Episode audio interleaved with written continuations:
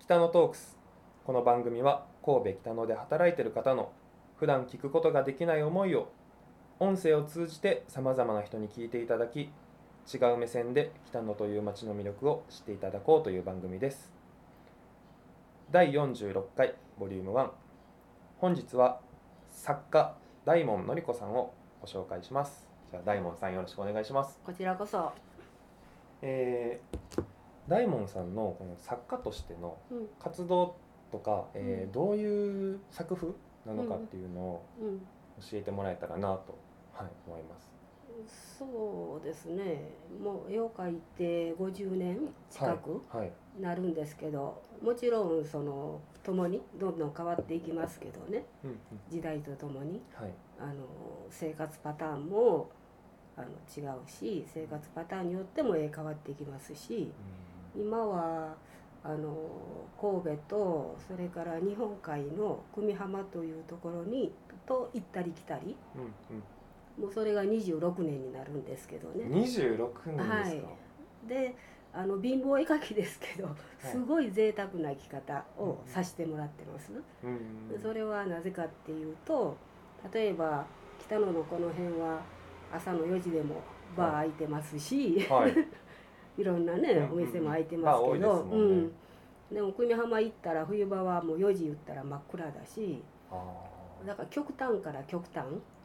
うんうんだから両方のいいところが見えてくるっていうかの、うんうんうんうーんでそういう生活パターンあーえそもそもその26年間経ったわけじゃないですか久美浜と北野、うんうん久美浜が先だったんですか北野が先だったんですかえー、ともともとその北野に来る前ははい大阪にいてたんですけれど、うんちょっと昔から放浪性があって、はい、絵の具を持ってブラブラしてるうちにう、あの久美浜のんいいところを見つけてしまって、うんうんうーんじゃあたまたまですかそうなんですようんでその久美浜いいですか久美 浜っていうあ大丈夫はいいろいろお聞きし説明まなすんですけどはい久美浜の知らない方もいらっしゃると思うはんい、で、日本海の久美浜言ってもなかなか分かりづらいんやけど宮津とか言われると知ってる人、うんうん、天の橋立とか、伊根の船屋とか、それからあの反対側は城崎うん、うん、あ城崎温泉そうですとねか城崎の方がやっぱ知ってる方多いですかねそうですねそでそのちょうど真ん中あたりうん、うん両方の行く通路のはいあのあれでそこだけポコッとね昭和の香りが残ったようなとこなんですよ。おーううんんうんうん高い建物も工場もないしすごいうんいいところ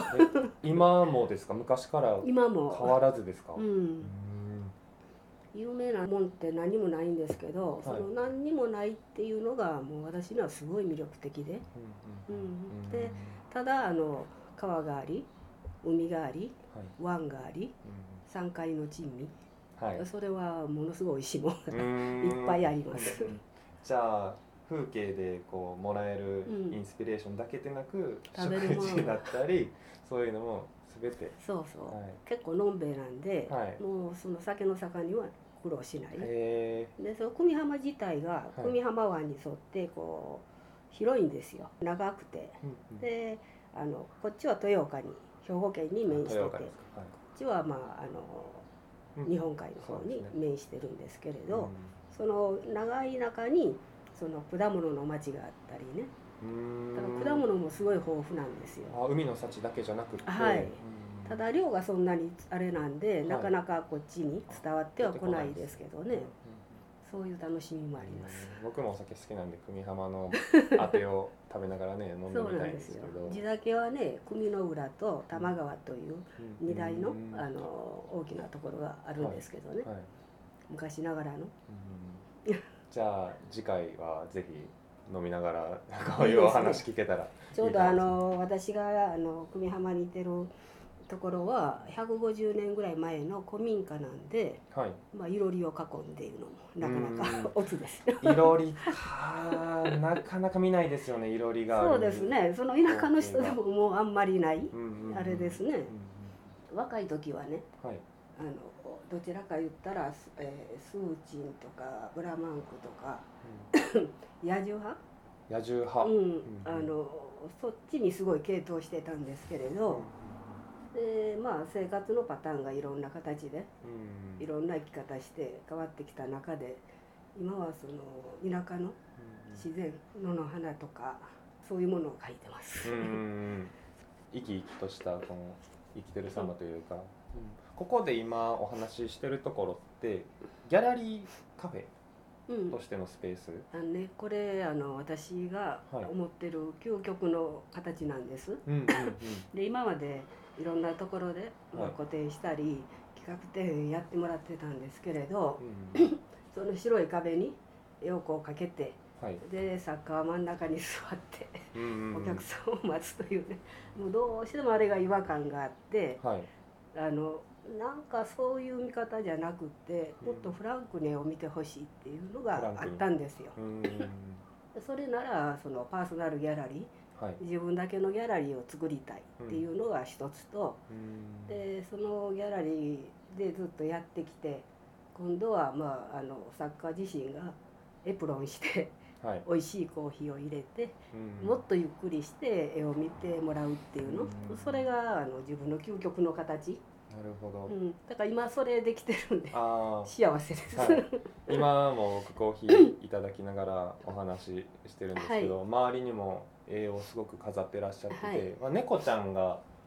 こう主にモチーフの絵も多いし、そうですねお花もそうですけ今ど、回はね「猫と花」っていうのがテーマでうん大体4ヶ月ぐらいずつではい絵を変えてます、うんあ変わっていくんですね、はい久美浜のその古民家でも同じパターンであのやってるんですけどねうんうんうんうん絵っていうのはこう素材はどういう画材を使ってるんですか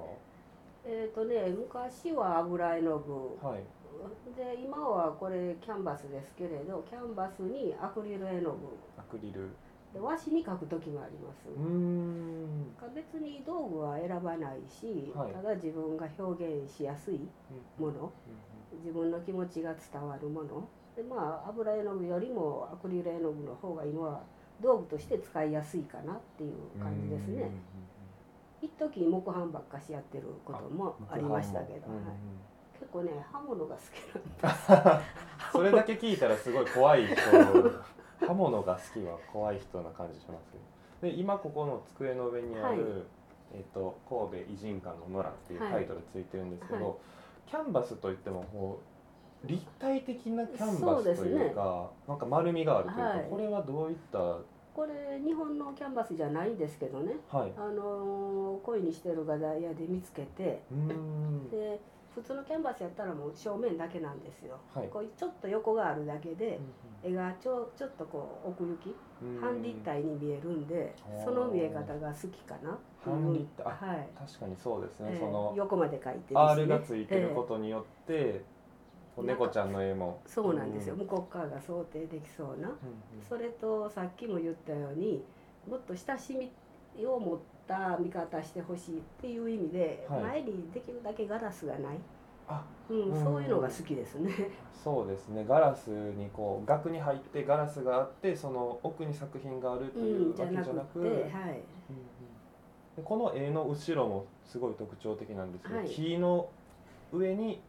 キャンバスに描かれたもの、はい、霧のね焼き板なんですけどね、うんうん、あの霧なんですね、はい霧ですだからすごい軽いんですけどね、でそれ黒く焼いてあるんででそれは一つは立体絵があの立体すぎてはい、額縁がないというのでうんどうするべきか考えた苦肉の策であーはいで裏からあのビスで留めると。止めてるんですね。うん苦肉の策でこれにたどり着いたわけそうですね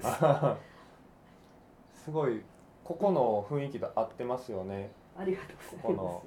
カフェとえもうパーソナルスペース、パーソナルスペースですよね。そうなんですよ。ここそはうダなイモんでンドすのりこさよ。んのはい。だからその私が思うアートっていうのはその自分の生き方も含めてアートなんで、なんかそういう意味ではあの表現できてるかなっていううん感じ。じゃあぜひいろんな方にここ足運んでいただいて、そうで味すねわってもらえるとはい。いいかなと、はい、思いますだか。ら自分の描きたいものしか描かないしうん、うんうんうん、その流動的に変わっていく自分の心情もありますしそうですね。でまあ言ったらあの絵を描くんでも自分の生き方として川が流れるように淡々とはいうん流れていけばいいなっていう感じで、まあ、時には嵐でねはい激しい時もあるでしょうけれど、うんうん